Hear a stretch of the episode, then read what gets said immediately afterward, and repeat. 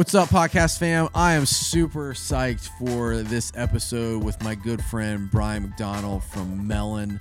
Uh, this is a great entrepreneurial journey story, starting in college, pivoting to something else, going to creating Melin, finding they were the creators of the luxury headwear category. And when you can create a category, that's a big deal. So I'm super psyched to uh, introduce Brian to you and, and listen to his story. What's up, everybody? So I am here with uh, Brian McDonell, Melin, the Melin brand.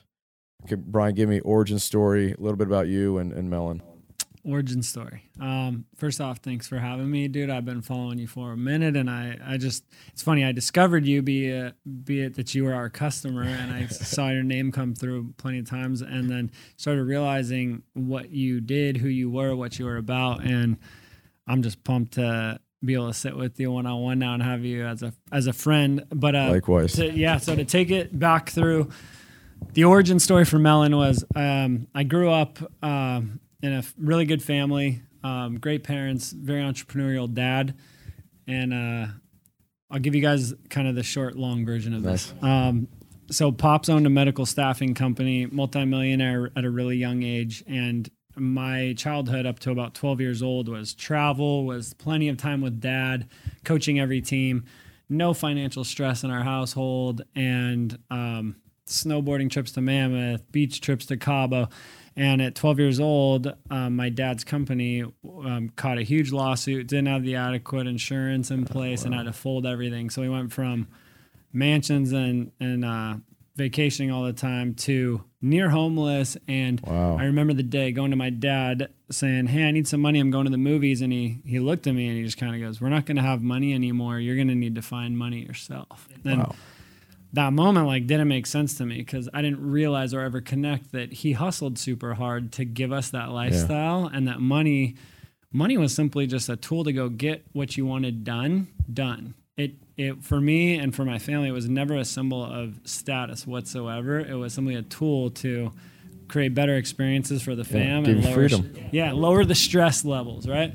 And yeah, i didn't realize that until it was taken away and the stress level shot through the roof I started seeing like the kind of the realities of what most people deal with on a financial reality, and it, it built into me this hustle to be like, well, f that. Like, I don't know if we can cuss on this. Do whatever but- you want. All right, so I was I was from that moment determined to be the guy that figured it back out to get that money back up as a tool to get us back to the fun. At 12. Yeah, like young. So started hustling, uh, mowing lawns, etc. Uh, then started working at an ice cream shop to a smoothie shop to um, just stayed hustling trying to get money because I didn't want to be the dude that didn't, couldn't get the shoes I wanted or couldn't put the lift kit on my truck when I turned 16 or whatever. Um, started an off-road club in high school that was called Unauthorized. Shout out to the UNA boys. we had about 100 trucks running around the city where I grew up, Simi Valley, and decided to turn that club into, um, started to do merch. So we started to build print shirts, unauthorized, off-road. And uh, it started going pretty well. We made some money. My boy Corey Reed kind of co-founded it with me. Shout out to Corey Reed. Um, and uh, we went on to kind of make I'd, I don't know probably 30 40 grand throughout high school like selling shirts and hoodies and and uh, I started realizing my affinity for creating a uniform for a hobby or a community that I was passionate about and it clicked for me pretty young that the apparel space was a hell of a lot of fun. I also grew up snowboarding so Volcom was like oh my god if I could be like the guy Yeah. that started Volcom or um, OluKai or uh, Nixon watches, Spy sunglasses, just all these brands I kind of um, had an affinity for growing up. And so uh, ended up, I was a competitive soccer player, went to Chico State, ended up, I was sober my whole young, you know, childhood, went to Chico, decided to try this red cup full of beer. Got completely out of control for about a year and a half Wow. um, at Chico, just partying and didn't take school serious, didn't take athletics serious, and uh, got in trouble for allegedly running a fake ID ring in college and had to move home. Out hustler. so moved home um, to help kind of cover my legal expenses. Was working at a mortgage company pre 2008. Mm-hmm. Um, they were giving loans to everyone, so I made a lot of money fast as a youngster, and uh, decided, okay, I, th- I think I've paid off my dues. I want to go back to college now, but rather than getting this kind of more general college education and realized I wasn't super passionate about general education, I wanted to go learn clothing. So I decided to go to the Fashion Institute of Design and Merchandising.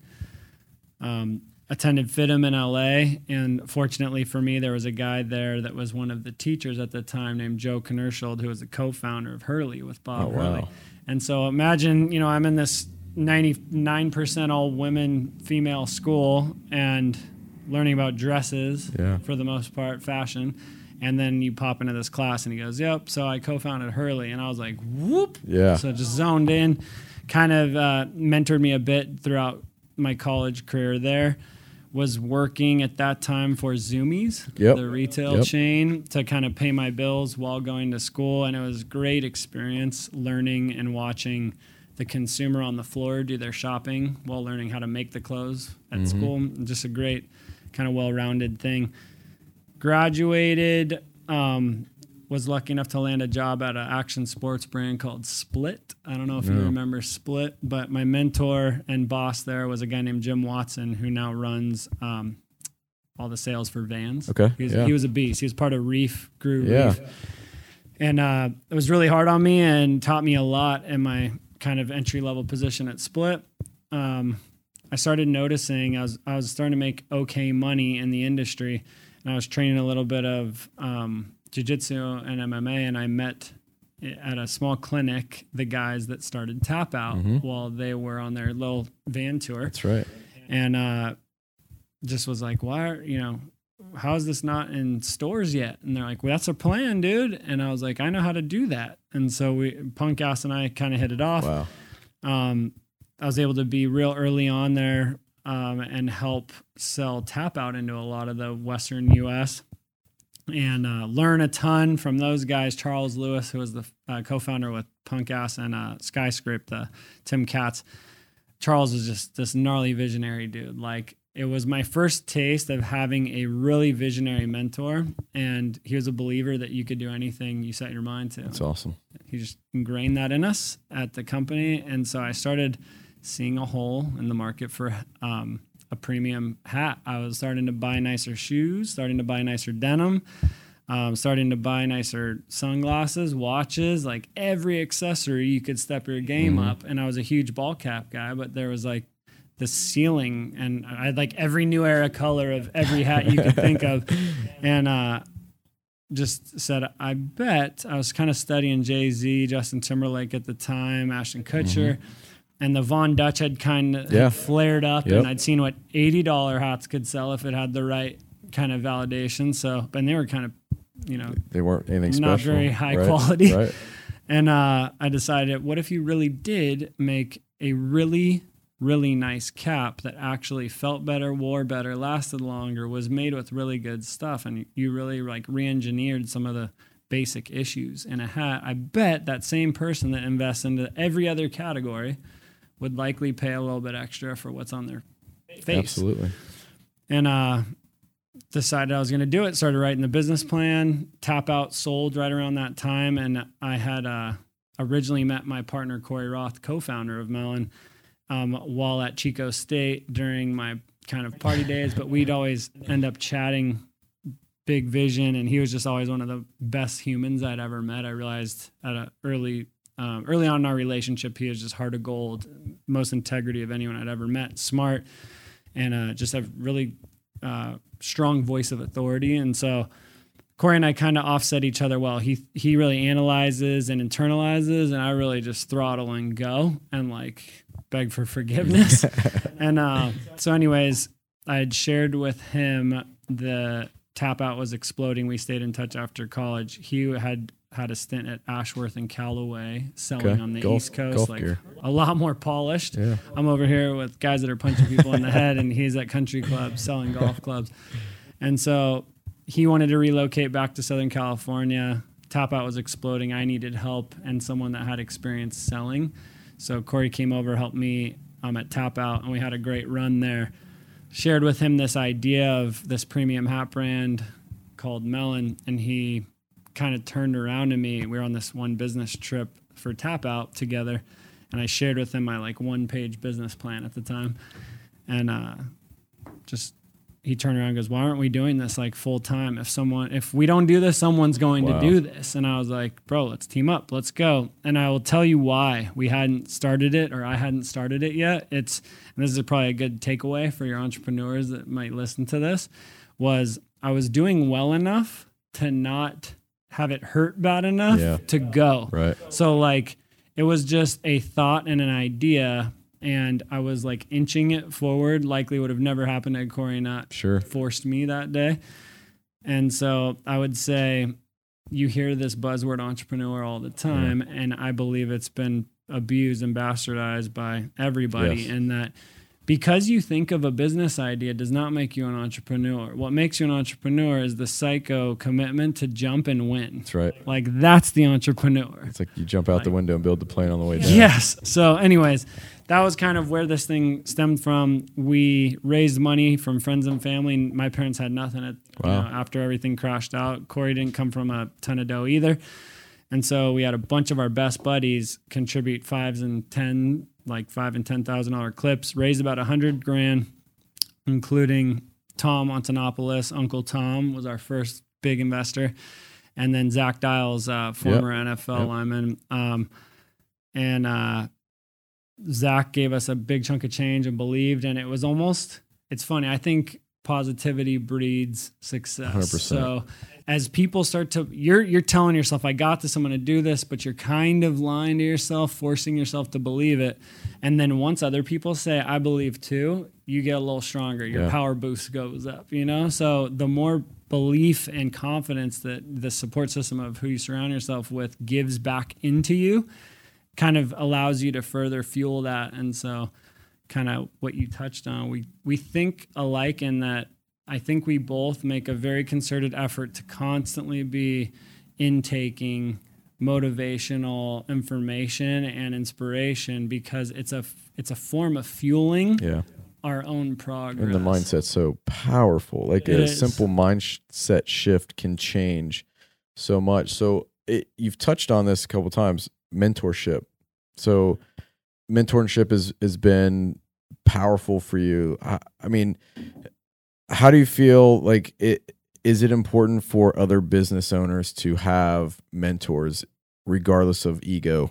Hundred percent. Yeah. I I mean, you can learn by walking up and touching the hot, you know, pot Yeah. on the on the uh, stove yourself and getting burned, or you can learn by having a mentor say, "Hey, that's hot over there. I wouldn't recommend touching that." And I think that's I think it's uh, Tom Bilyeu or I don't know somebody I've I've seen or heard speak says that the uh, the only way you can really learn is by making the mistake That's right. yourself or hearing the mistake from someone else and what to avoid. So I look at mentors as give me as many and as often as I can have because if you know something I don't know, right. let me get that in my in my lessons without having to experience it the hard way all day. Absolutely. Mentorship big deal. I've, I've heard you on other podcasts say that uh, you make it a point to try and like be in a room where you're not the smartest person in the room. Always. Explain Yeah, that. Like right now. Oh, come on. Um, um, I, I just feel like, uh, and there's a balance to this. I think as a leader, your team needs to know that you are well educated and good intent, like well intentioned, and so there needs to be a level of confidence that you can, you know, exude and, and ultimately, you know, protect your tribe with and guide your tribe with. But at the same time, um, anybody that thinks that they know better likely needs to be more open minded, and I think, I think. Uh, I don't know. I, the entrepreneur's dream, at least for me, was never to be the guy that worked 90 hours a week. That's part of it, absolutely, in the beginning. But what I what I feel like the actual goal is is to surround yourself with people that inspire you, and that's the beauty of owning your own show is you get to pick who's in on the team. And so if you can pick people smarter that have strengths where you have weaknesses, that can pick up where you you know maybe aren't the best like that that to me seems like just common sense. It's amazing how hard it is though, to be able Oh, to delegate some of that responsibility when it's it is. it's your baby, it's your brainchild. It's, Yeah.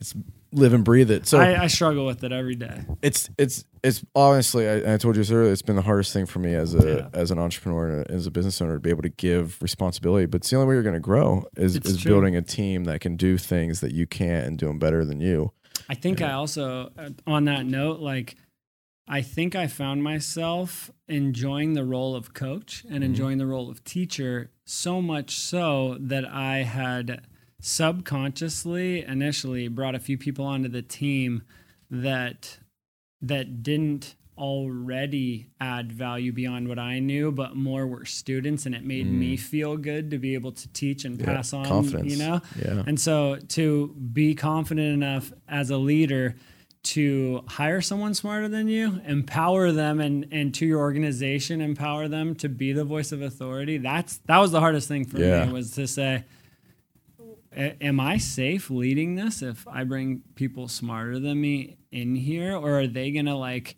you know, what's it called, where your your troops go the other yeah direction, they're gonna, whatever? right yeah Like they're uh, gonna i don't know what- yeah, yeah.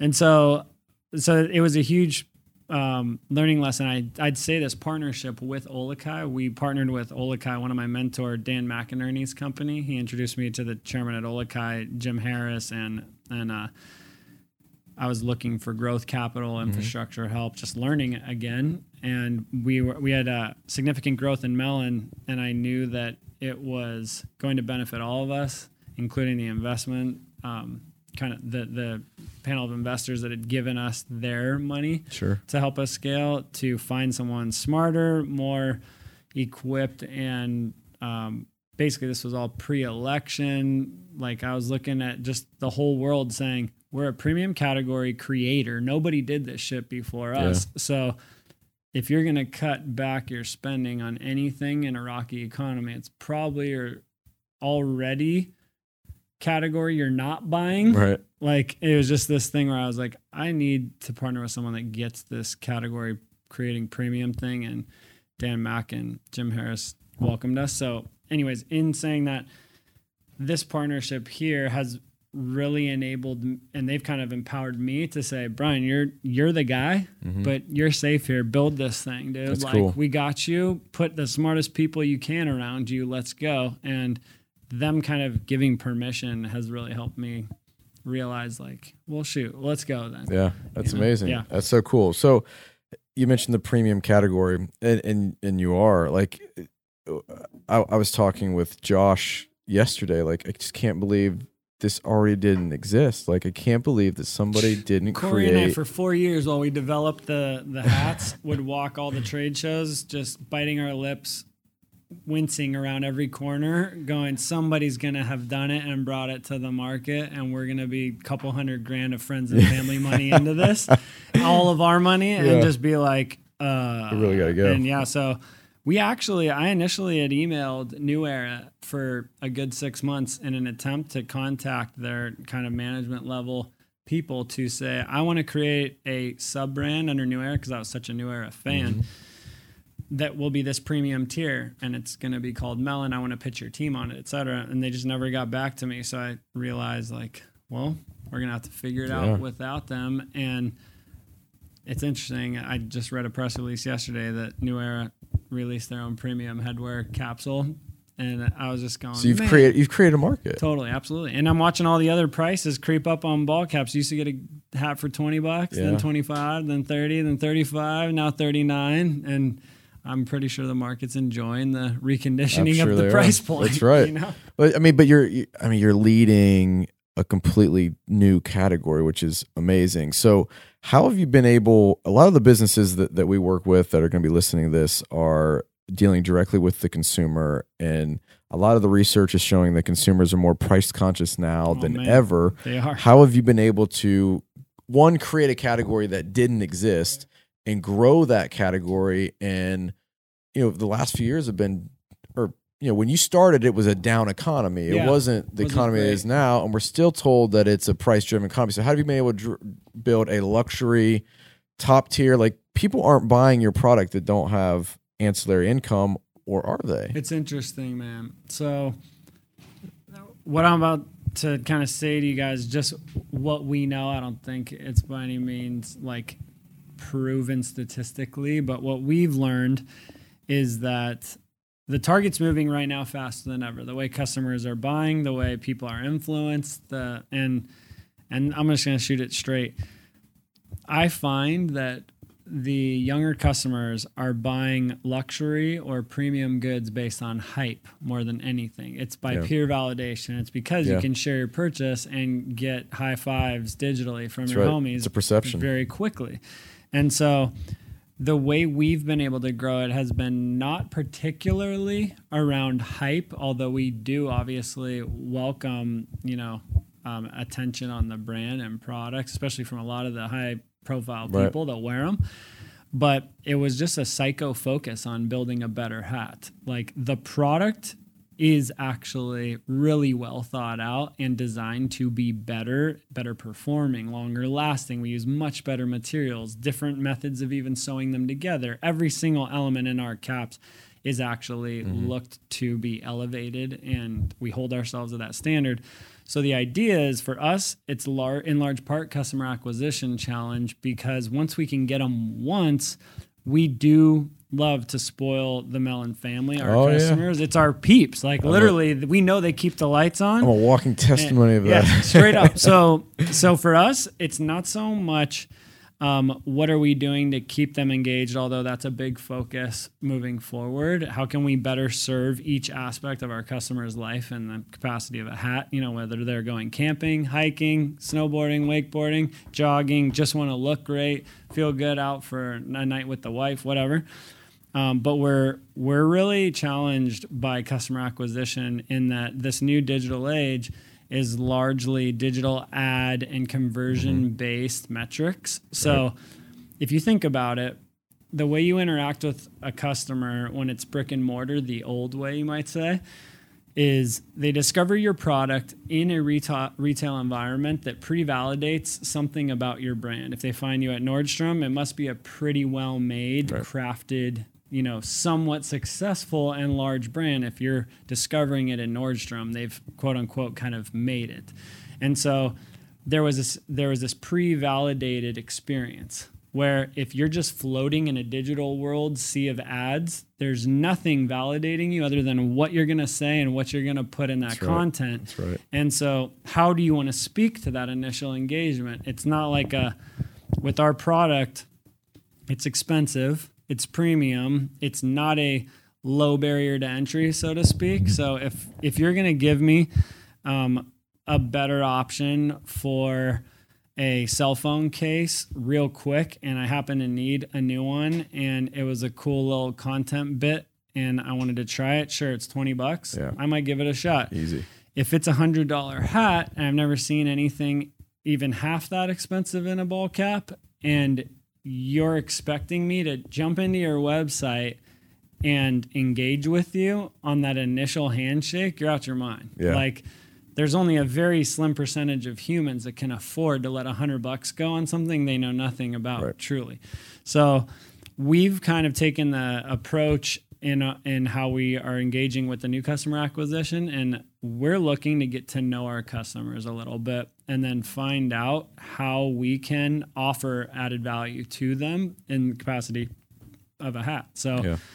we have this we believe statement that goes we believe that with more thought time and care invested into how we build our products that we can actually extend the life of our hats and the adventures we take them on and so in thinking about that thought time and care in how we go about the business is a huge thing to focus on and how we build the hats and how we engage people and how we treat people and then looking at extending the life of the products, meaning make it really well made and the adventures we take them on. If you're out golfing all day and it's a hot day and your hat doesn't breathe well, doesn't wick moisture, doesn't perform at the level that we hold ourselves to, you might have to call it on the 14th, you know? Right. However, this is Louie Vito over here. Let me say what up real quick. Cruise in really quick. I'm gonna come kick it with you guys in one minute. Hard. What's going on, Yeah, man? yeah. What up, Louis? Nice to meet you. Louis, good to meet you, my Ohio G. against the world. Yeah, yeah. So we're from Ohio, Zanesville. Okay, Zanesville. I'm from outside Yeah, nice. That's so sick. We're uh, gonna knock this out and then come rap with you guys on Yeah, like do your thing. I like 15. it. Yeah, yeah. Nice to meet you, man. Yo, what do you think of the beanie? I gotta know. Dude, I like it. That's awesome. I, uh, I've been, I've been, I haven't tested it enough to where I'm sweating in it yet, but I'll, that's what I'm getting to. Good. I leave on Saturday for Switzerland, and then that's where I'll get my sweat on. All right. awesome, See man. if they blow out or not. All right. Good deal. That's the test. I'll be down in like 15. Yeah, cool. All right, So guys. cool. Yeah, yeah. Um, so, so where were we? I forget where we were. We're talking about take time. Oh yeah, so so uh, in that we believe statement. So, um, and how we extend those adventures was really kind of like a big like uh, fill in the blank on what that adventure you're trying to serve or extend really is. And so for my partner Corey, he loves to travel cities. He loves Yeah. to go explore restaurants, ballparks. You know, like it's more like your metropolitan exploration. And I'm more like the outdoor guy. Like I want to get lost with limited shit and try Yeah. to survive. and like so there's a very different approach to just what an exploration might look like or an adventure might look like. So it's been fun to identify something we want to build a better hat for mm-hmm. and then go after and then with Cameron, our head of marketing, and through the ambassadors we engage with, really hold ourselves to truly delivering a better hat for that. Louie Vito, X Games medalist, Yep. snowboarder, total beanie guy. When I met him, just thought like us, loves like surrounding himself with high quality people, high performers, fit beast. Like was in the ESPN, the body issue, like just a monster. And he lives in Utah and he's in the snow in a beanie all the time. So when he says, "Yo, the beanies are legit," that's a huge thing. Yeah. If he says, "Yo, the beanies need to do this better or that better," we're gonna immediately take the feedback and go make it better.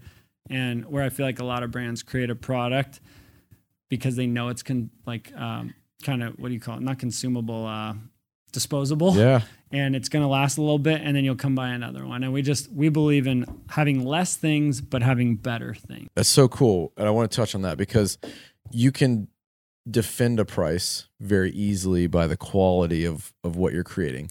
So when a you you're so hands on with the customer mm-hmm. which is really cool because a lot of the businesses that we're engaging with, the product that they're selling is coming from a company that is listening more to that business owner and not engaging with the consumer. And so the consumer isn't getting the product necessarily that they want because it's filtered through multiple Yeah. levels before it ever have a conversation. Truth. Oh so man, we deal with that how important and and how are you how important is it to be able to to to get that feedback from a customer and then how how are you guys doing that? It's truthfully, it's a huge challenge. I don't think we do it great at all. In fact, I'd say every other day there's something that gets elevated to me from somebody that didn't have their mind blown by us. That's and it. Wait, time out. Yeah. Because I bought two caps okay, two, three years ago. Okay. Two caps. I got a call from, from Dax somebody im- immediately as to, hey, you've bought a couple caps. What do you like? How'd you find out about us? How we can make the hat better? awesome. So I don't, I don't buy that Okay. you're not doing a good job. no, okay. but so, then you hit me on Insta, Yep. and Corey hits me on Insta. For I mean, I'm just a dude in there's Ohio a, that bought a two difference hats. when you buy a product from us. We of course are thankful and of course want to know what your experience was like. But when you've bought five, there's like a red flag of like something we're doing is speaking to this person Yeah. and when we see that person and go look up that person being you in that in that case we like what that person's about so so we connected the dots somehow correctly to reach somebody we cared to reach and we're happy that we reach so we want to know as much as possible Sure. in that scenario however um, since our partnership with um, the OluKai group, we became part of a much bigger ship, and the touch points became much more hands off. Which we're mm-hmm. actually like digging our heels in now and going back to the roots of Melin, which included a ton more consumer touch point. Yeah. And Okay. I, that makes sense. From the gate, we called it Ritz Carlton customer service. I don't care if the customer asks you to send them 10 hats, you send them the 10 hats because you want them to laugh at how absolutely fucking ridiculous your customer service is Wait. and tell their friends, you have no idea how, like, how they're going to stay in business if they will send me 10 hats because I'm mad about something about one of my hats. However, you likely will tell 10 friends who will all buy one That's right. and maybe it will actually break even for you. dude us. it's it's so cool i mean it's i think you know social media and and has changed the retail game Oh like you man, just everybody's got to be on their A game. You get called right. out. when and you're ac- you're accessible more now that like everyone expects a direct response if they're going to hit you on insta or they're going to hit corey or they're going to Yeah. hit jj like they expect a response i think what what really drew me in was one the hat was going to stand out it, it is fundamentally different than any other hat on the market and i was never a hat guy because as Ooh, we saw that means a today- lot then. I wasn't. I was never a hat Yeah. guy because I have a weird shaped head. Like it just hats never fit fit great. And Everybody's got a I- weird shape head. I don't remember how. Uh, I think it was one of your influencers posted something on Insta that I follow. I saw it. I go to the website. My wife's like, you know what? I mean, it fits your brand. Everything you do is quality. I'm like, yeah, but a couple hundred bucks on a hat, and I'm not a hat guy. Do it. If you hate it, then we don't buy more. and we'll take it back. so You it- I get the first one. I like it. I show my father-in-law across the street, who's at that time like 56. Okay. He's like, "That is a dope hat." Like, I don't know if I could rock a flat bill, but I'm gonna try it. He orders the hat, and then so we're we're too deep, and then I order another one because I got a comment on the first one. You hit me on Insta. I get a phone call. I get a 50% off coupon. Like, hey, thanks. We really appreciate you. Yep. This new line's coming out. Like, You're one of love- our VIPs now. yeah, Yep. it's. It, I mean, it, it has been an unbelievable. Like, what, you know how many Jordans I bought this year? That no one from Jordan is reaching out to me. Like, every time I'm in a Nike draw and get lucky, like it just, And they're just barely bigger than us. it's yeah, just barely bigger. But I, it's it, to me, it is it it encompasses what I love about business, about customer service, about entrepreneurship. It's having a dream and then being able to know that that dream is only going to be successful because of the people that buy the product. That's what everyone needs to be reminded of, bro. and it doesn't matter what business That's what everyone needs to be reminded of is that it doesn't matter how you feel about it, how your friends feel about it, how your employees feel about it. If the customer doesn't walk away just enthralled, you're not winning. It's crazy. Like you're not winning unless you remember that that person matters more than anything else. I love and it. to So me, good. you know, in starting a brand, I was that person. Volcom made me feel good. Nixon made Yeah. me feel good. Like Vans makes me feel good. And so for me, the objective was always I want to make people feel how those brands made me feel times 5 yeah. and just randomly we were born into an era of this new digital interactive society where everything got hyper fast the touch points got real real quick and the mentality that we started with happened to be a good one given the nature of how the business Yeah. world was moving so It's it's you have to be you're on 100 100% of the time. That's there's, it, There's dude. no chance to be off. My wife trips on like Black Friday, you know, that's the morning after Thanksgiving, and the family is like all in town, whatever. You got relatives sleeping over, and I'm up at like 3 a.m. looking at analytics, making sure we don't go down, making sure Right. inventory isn't it's a mispromised. day. And it's like, she's like, what's the only cool thing I would say that, not the only, but like one of the coolest things in in kind of the calendar year of you know whatever is Christmas time. Fortunately, UPS like and FedEx and the the logistics companies throw their hands up like four days before Christmas. Like we can't promise you we're gonna get these things Oh, to your boy. customers Yeah. by Christmas if you ship. So you almost as a brand get to catch your breath with the family three days leading up to Christmas and then kind of through the new year because cool. like you've now shipped as much as you can Mhm. and given as many Christmas presents to people as you Right. possibly can and you get to take four to six days with the fam while everyone opens their hats under the trees and Yep. hopes that they you know and you hope that everyone's stoked and then you can just scroll Insta and see all the happy customers. that's that's one of my favorite pictures. things to do That's so cool. All right, so we could talk shop Yep. all, all day. So let's let's go a couple more things real quick. Um, you mentioned family. How has having a son influenced you as a business leader? Oh man, powerful question. I would say my reason for starting the company has definitely evolved based on who I want to be remembered as Mm-hmm. and what I did. I don't want to be remembered as the dude that created expensive hats. I don't want my son to grow up around That's cool. when someone says, "What does your dad do?" He'll go, "Oh yeah, he made made Melin these expensive hats at all." So, what I do want him to grow up around when he gets asked that is, "What does your dad do?" He owns Melin, which gives back to these four to six to ten, to, depending on how many is you know charities and uh, cool. you know governmental kind of. Um, we're we're huge, huge, huge, huge on how can we leave the world better than we found it? And I'm talking in our four segments of who we build hats for. We talked about earlier offline, but performance, best in the world performance hats in the springtime. And then we're now actively starting to work with and maybe potentially going to start our own give back kind of um, um, charities Mm-hmm. that speak to that world. So to end childhood diabetes, right? Sure. Like if we can inspire more people and give kids more tools to get in better shape, eat right, live right, etc., and that plays into you know where we're going anyway.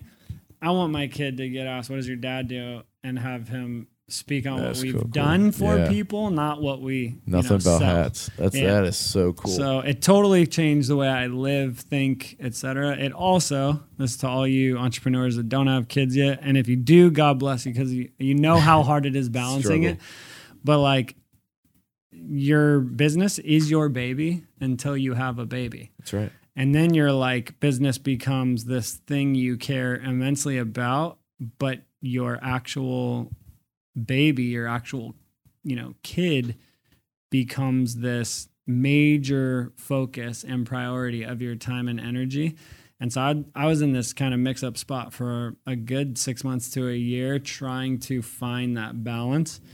And I still don't have it all the way dialed in, but I, I'd say I listened to the Dad Edge podcast by a dude named Larry Hagner. Who's, I highly recommend it. Shout out to Larry.